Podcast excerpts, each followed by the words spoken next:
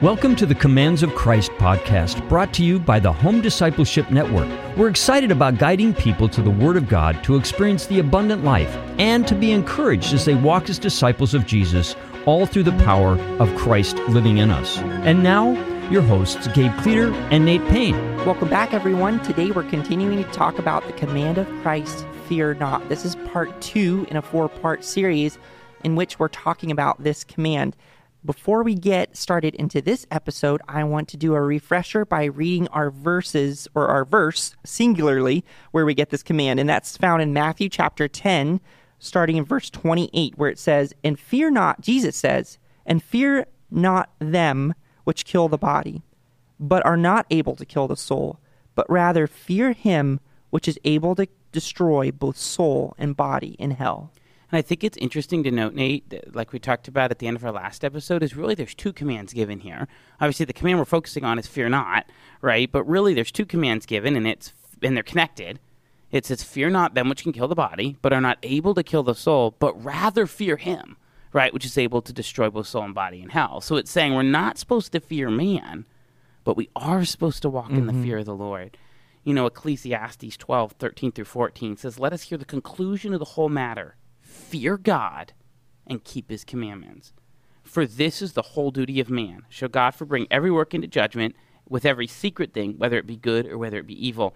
And so I think it's it's important to see that that one of the ways that we um, live out this command to fear not man and what man mm-hmm. can do to us is by walking in the fear of the Lord. Mm-hmm. Because as we walk in the fear of the Lord, it delivers us from the fear of man. Uh, Oswald Chambers said, the remarkable thing about fearing God is that when you fear God, you fear nothing else. Whereas if you do not fear God, you fear everything else. Mm. And so I think that one of the things that delivers us from walking in, in, in the fear of man is that as we as we walk in the fear of God and we as we walk in relationship with God and also as we receive his love, it dispels fear. That's right. And I think that what causes us to walk in the fear of God and in relationship with him and to walk in both the fear of him and to walk in his love is when we have a right view of who he is. That's right. And I think a lot of times people have a wrong view of God, and that is both the reason that they do fear man and that they don't fear God. Um, yes. Because I think when we some people have a view of God like oh that um, he's just waiting up there with a big stick, waiting for them to mess up, and he can't wait to just whack him with a big stick and punish mm-hmm. him, you know, because mm-hmm. he can't wait for him to mess up, you know. And that's not a right view of God. That's not seeing his love and his care and his mercy, and, and that even his discipline is an expression of his love for us, because the scripture says, "Whom he loves, he chastens," right, and scourges every son whom he receives. So even his chastening and his discipline is for love and restoration, not out of a a, a sense of, of of angry wanting to inflict, you know, pain in our lives. He actually loves us and cares for us, mm-hmm. and even his mm-hmm. discipline is for because he he loves us and wants relationship mm-hmm. with us. But then other people have this view of God that he's just like the big teddy bear in the sky, and he doesn't care about sin, and he just loves us, you know, and it's just this ooey gooey kind of thing. And and obviously, if that's our view of God, then we're going to live in a very loose way, you know, and and, and that's not a right view of who God is, mm-hmm. is either. That's not seeing His holiness and His justice and His mm-hmm. righteousness. And so I think the important thing is that we see God for who he really is as revealed in the scripture. Right. That we see his holiness and we see his love and we see his righteousness and we see his mercy and we mm-hmm. see his mm-hmm. justice and his grace. And when we see him for who he really is, then we are delivered from the fear of man because we realize that God is in control, that he loves us, that he cares for us, and, he, and that he um, and because he loves us and cares for us, we don't have anything we have to fear. And then we also see him for who he really is. It gives us a reverential awe mm-hmm. of who he is. Mm-hmm. And that we, when we see him for who he really is, there's this proper fear of God where we're in awe of who he is, and it compels us to pursue mm-hmm. relationship with him. And so I think it's important to see both these aspects of this command, both that we're not to fear man and that we're to walk in the fear of the Lord. And in many ways, in walking in the fear of the Lord is part of the way that we actually walk out oh, free from right. the fear of man. Right. And Gabe, I think you hit the, the nail on the head when you said, in order to really understand what the fear of God is, we have to understand, we have to have a proper view of who God is himself. Well, how do we get that? And you said it it's by going to the Word of God. And I think that's one of the challenges is that, um, and and going to the Word of God. There, I'd also kind of give an admonition to that is that, you know, I think if we don't take the whole Word of God, but we take little bits and pieces out of the Word of God and say, well, this is what a fear of God looks like. I think we can come up with these um, these wrong ideas of what fearing God looks like. It's so true. I think I saw. I think it was a T-shirt I saw once that said, "I can do all things through a verse taken out of context." Yeah. And what wow. they meant by that is if we just cherry pick, you know, we right. can look at one aspect of who God is and not look mm-hmm. at the mm-hmm. full aspect of who he is. Whereas we need to, like you're saying, take the whole counsel of God to see who he really is. Right. And when we do that, it's so beautiful and it makes sense and it's the right picture. And we don't have to worry about misunderstanding who God is when we take all of his scripture and we're saturating ourselves in it and trying to see it from all the different angles, not just cherry picking one verse out um, and, and applying it to what we feel like it applies to, but taking it, taking the whole counsel of God um, is really the way to see God and to see life the way that He sees life. So I think that's really good. And, and Gabe, you're right, because we do see, it's very interesting that we do see examples in Scripture, such as with the children of Israel, God dealing very quickly um, with whether it was murmuring, whether it was complaining, whether it was um, a sin, and just He would destroy a whole tribe of people, you know, in in Israel. Or you get this also other references in Scripture where it talks about God being a father you know, and that we are his children. And you see this tender, loving care. But like you said, having that, that biblical, that basically having our perspective of who God is based upon his word is key. And I think another thing too, Gabe, as we're talking about, okay, so having a fear of the Lord, right? The command that we have here is to fear not. Um, but then there's also the second command that is to fear, right? And and that's speaking of fearing the Lord is I was trying to think of okay, so how could we practically give some examples of what would this look like? Um, because in this episode we want to talk about how does this really apply to us? How can how can this command of fear not apply to us? And I was just thinking I came up with a couple of, exa- of examples that I thought were really good. Um, for instance, let's use the example of electricity. Gabe, I have a healthy fear of electricity. I remember as a kid, there was a, a man that worked for the power company in our church who um, was up in his uh, bucket truck and he was working on the power lines and he got electrocuted with, I'm assuming, several thousand volts of electricity. And he ended up dying. It burned almost all of his body and he went into a coma. And that was very traumatic for me as a kid, knowing that, hearing about that. And so I've had a very healthy fear of electricity, but think of it this way Does that keep me from using electricity? No. I use electricity all the time. When I get up in the morning, when I go into the bathroom, I flip on the light. I mean, it's almost like all of my life, in some ways, at least here in our Western culture, evolves around some form of electricity. But do I fear it? In the sense of do I respect it? Do I honor it when I'm working in a certain situation, which I have multiple times where I'm working around a breaker box that the that the face of the breaker box is off and all the all the wires are exposed. Do I have a healthy fear of bumping into that? 100%. You better believe I do. But then is electricity really useful? And essential for everyday life. And in many ways, it is. So that would be one example. Another, even better example, is water. I have a healthy fear of water. Now, as a kid, I learned to swim, but I've heard of countless um, uh, true stories of people drowning, how they drowned, and things like that. And that there is always that possibility when you're in water and it's deep and it's above your head there's that possibility of drowning. And so when I go out swimming, I remember when I was single, I, I had this this principle or this rule that I went by. I would never go out snorkeling or swimming where I couldn't see someone in the area. Just because of if something went wrong and I needed help, someone could be there because I respected water. But is water essential for for life? And it is.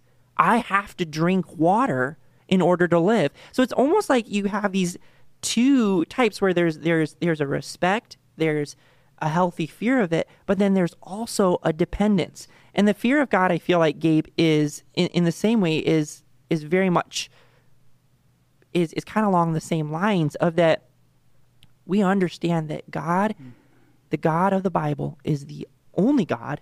He is the Almighty God. He is the all powerful powerful God and can do anything. Um, but He's also the God by which we receive our daily bread, by which we live by, by which if He didn't make our heart beat every day, we wouldn't live, right? We depend upon this God for everything. And so you kind of have this two, um, this these two parts of of of how fearing God is is is a healthy respect, it's a reverence, but also it brings us in a, into a dependence and a reliance upon Him. And I think too that when we realize this, of how it's like as we walk in the fear of God, we're free from the fear of man. Yes. And part of it is because we care more about what God thinks than what man thinks. Mm-hmm. Right?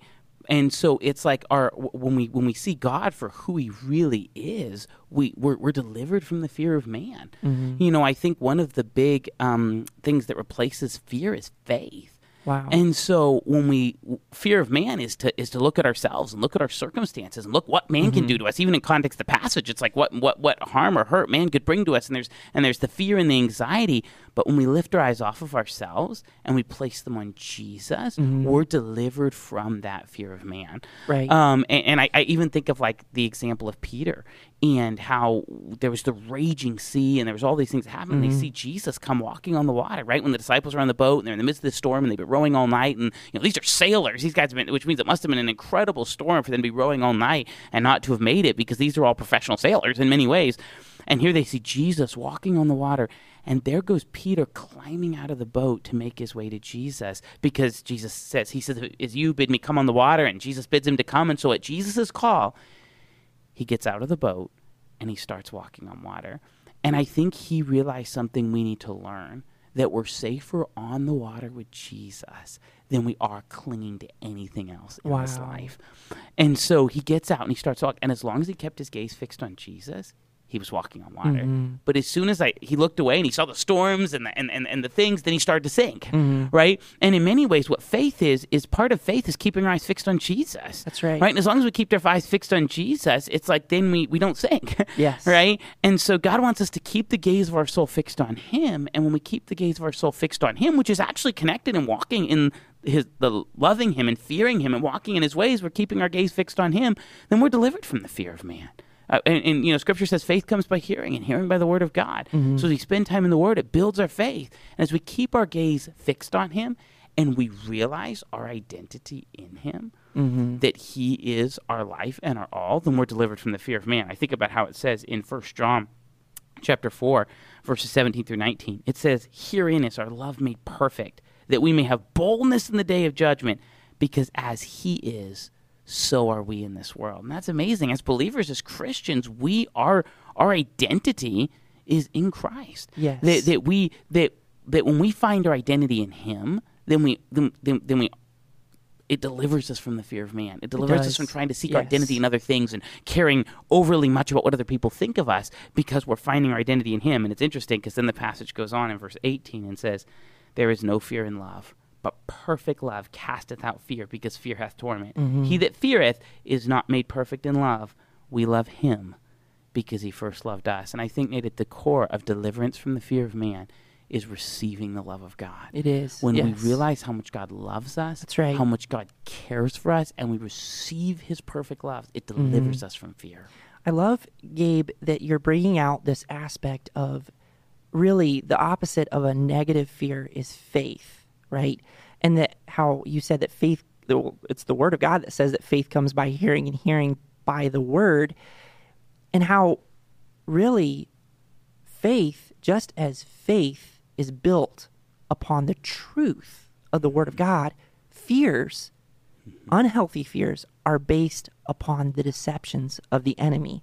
And I think that's really, really important to point out because not only are we going to have an improper view of what, uh, uh, of who God is, if we're not spending time in the Word, we're also going to have an improper view of who we are if we're not spending time in the Word. Because God gives us our identity as believers in Jesus Christ and he lays it out so clearly through the word. And I and I love this, Gabe, as we're kind of wrapping up and, and finalizing this this this episode here.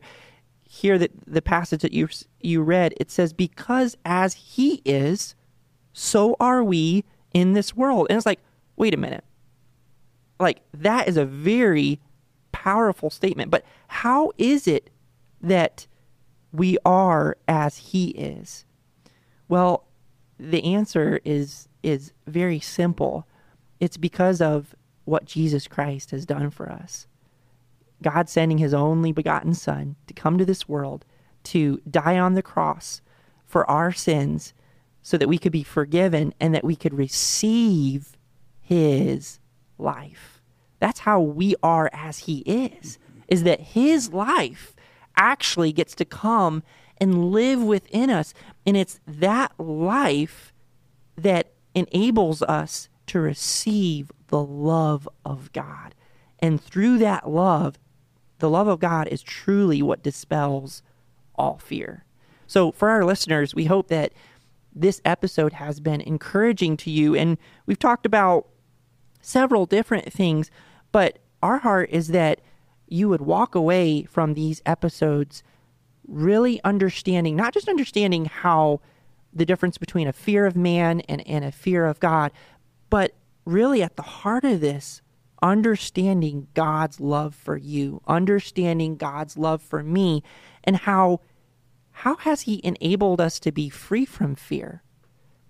And it's through the power of his Holy Spirit living within us. And as we go deeper in our walk with the Lord, replacing our fears with faith because of the Word of God and the truths that we find in the Word of God, we will find deliverance from fear. So we hope that you join us on our next episode. We're going to be going into some, hopefully, some practical hands on tools uh, that you can apply to your life as we talk about fear and how to fulfill this command to fear not. God bless you, and we hope you join us on our next episode. Thank you for joining us on this journey through the commands of Christ, brought to you by the Home Discipleship Network.